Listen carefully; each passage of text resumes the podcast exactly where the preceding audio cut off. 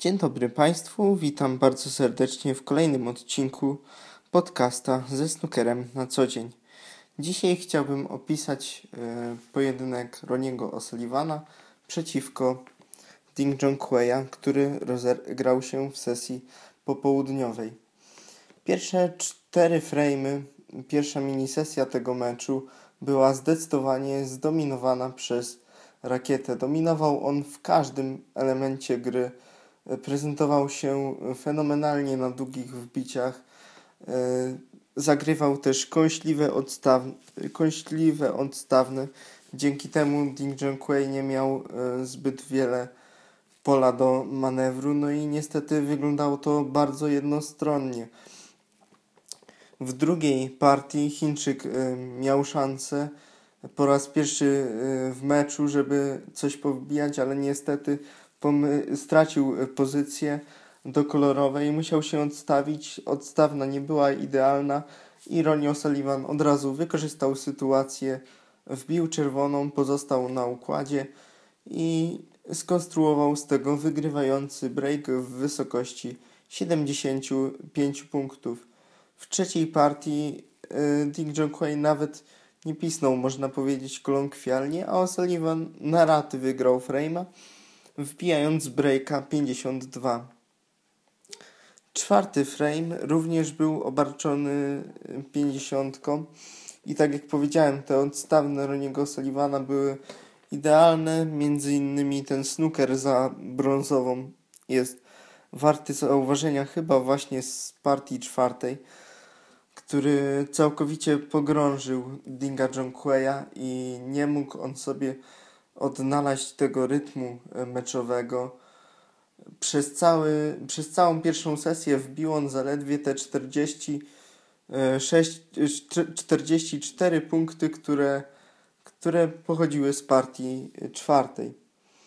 Na szczęście po przerwie, którą Ding Junhui spędził na rozmowie z Terym Griffisem. Wszystko y, wyglądało y, dużo lepiej. Ronnie O'Sullivan, jak podają brytyjskie media, nie spędził przerwy przy snookerowym stole, tylko po prostu udał się ze swoim trenerem na obiad. Nie wiem, co było w tym obiedzie, ale y, definitywnie nie posłużyło Roniemu O'Sullivanowi, ponieważ grał on dużo gorzej, a Ding Junhui zaczął od razu z wysokiego C, y, wbił długą y, czerwoną i w, i w partii piątej wygrał jednostronnym wynikiem 71 do 10. Potem Chińczyk popisał się dwoma breakami y, powyżej 100 punktów, kolejno 107 i 122. W partii ósmej również w partii ósmej Ronnie O'Sullivan odpowiedział y, szarpanym frame'em, który y, nie zapisał się w statystykach meczowych żadnym breakiem. Warto, warto y, przypomnieć, że ten break 122 Ding, Dinga Jonqueya z partii siódmej był atakiem na Maxa, który kilkakrotnie był spektakularnie y, ratowany przez Chińczyka. Niestety zielona e, Billa, która nie chciała wpaść do prawej środkowej kieszeni, zniweczyła plany e, chińskiego smoka i nie wbił on 147 maksa, na którego liczył każdy bez wyjątku.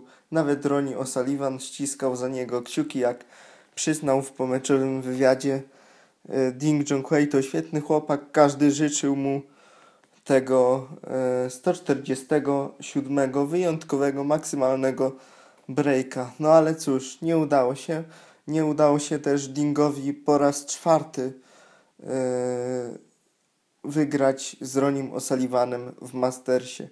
Trzeba przyznać, że nie ma e, za dobrych wspomnień Chińczyk w pojedynkach z Ronim O'Sullivanem, a zwłaszcza z Mastersa, ponieważ jak powiedziałem, czterokrotnie ze sobą grali i czterokrotnie te, e, te pojedynki zakończyły się blamarzem dla e, Dinga Jonqueya. Kolejnym meczem, jaki chciałbym zapowiedzieć, ponieważ dzisiaj wieczorem będzie jeszcze jeden półfinał, e, będzie rozegrany pomiędzy Nilem Robertsonem a Jadem Trumpem. Panowie znają się bardzo dobrze. E, łączy ich nie tylko dobra przyjaźń, ale także wspólny sponsor, notabene polski sponsor. Jest to producent gry Snooker Live Pro z siedzibą w Krakowie. To taka ciekawostka na początek, a teraz już do poważnych statystyk. Panowie grali ze sobą 27 y, razy, w tym raz w Mastersie. Był to bardzo pamiętny mecz, ponieważ yy, rozegrany właśnie w ćwierćfinale i zwyciężył w nim Judd Trump po decydującej partii. No i ja bym był za tym, żeby panowie utrzymali poziom, ponieważ w tamtym e, pamiętnym meczu padło 6 breaków 100-punktowych i był naprawdę emocjonujący e, emocje w końcówce, ponieważ zakończyło się to wszystko wynikiem 6-5 e, dla Jada Trumpa, a Trump w decydującej partii też popisał się setką 129 punktów. Oby to wszystko się powtórzyło, oby e, obu panom bile toczyły się wyjątkowo ofensywnie, bo to będzie gwarancją dobrego spotkania dzisiaj. No ja jestem ciekawy, jak jak nastawi się do tego e, spotkania e, Neil Robertson, ponieważ e, on ma takie wolne początki, zauważyłem w Mastersie. Nie wszystko mu siedzi od początku, jeżeli chodzi o wbicia. A Jet Trump jest naprawdę zmotywowany do tego, żeby po raz pierwszy tutaj triumfować, ponieważ kilka półfinałów już y, zaliczył w Mastersie. Będzie to jego czwarty półfinał, ale ani razu nie zanotował finału, więc będzie naprawdę zdeterminowany i zmotywowany, żeby, żeby to zmienić i żeby zagrać z Ronim O'Sullivanem jutro w finale. Kilka tygodni temu też sam Anglik mówił, że potrzebuje wielkiego zwycięstwa w tym major E, w tym tytule głównym, jak to się nazywa po angielsku, Manger, e, żeby uwierzyć w siebie, żeby odbudować swoją dobrą grę e, i po prostu grać dalej na, na wysokim poziomie. No, oby, oby to wszystko się ziściło. Też sam sobie i Państwu życzę bardzo wyjątkowego, ofensywnego spotkania zakończonego w decydującej partii może także paść maksymalny break. Myślę, że nie mielibyśmy nic przeciwko temu. Już teraz bardzo serdecznie zapraszam na ten mecz i myślę, że najważniejsze będą te pierwsze cztery partie, zwłaszcza dla e, Nila Robertsona, który jak powiedziałem te starty ma nieco wolniejsze niż, e, niż Judd Trump. Ale to wszystko są teoretyczne, e, czysto rozważania, e, więc nie będę tu już nic więcej przewidywał, żeby zostawić coś dla e, studia eurosportowego.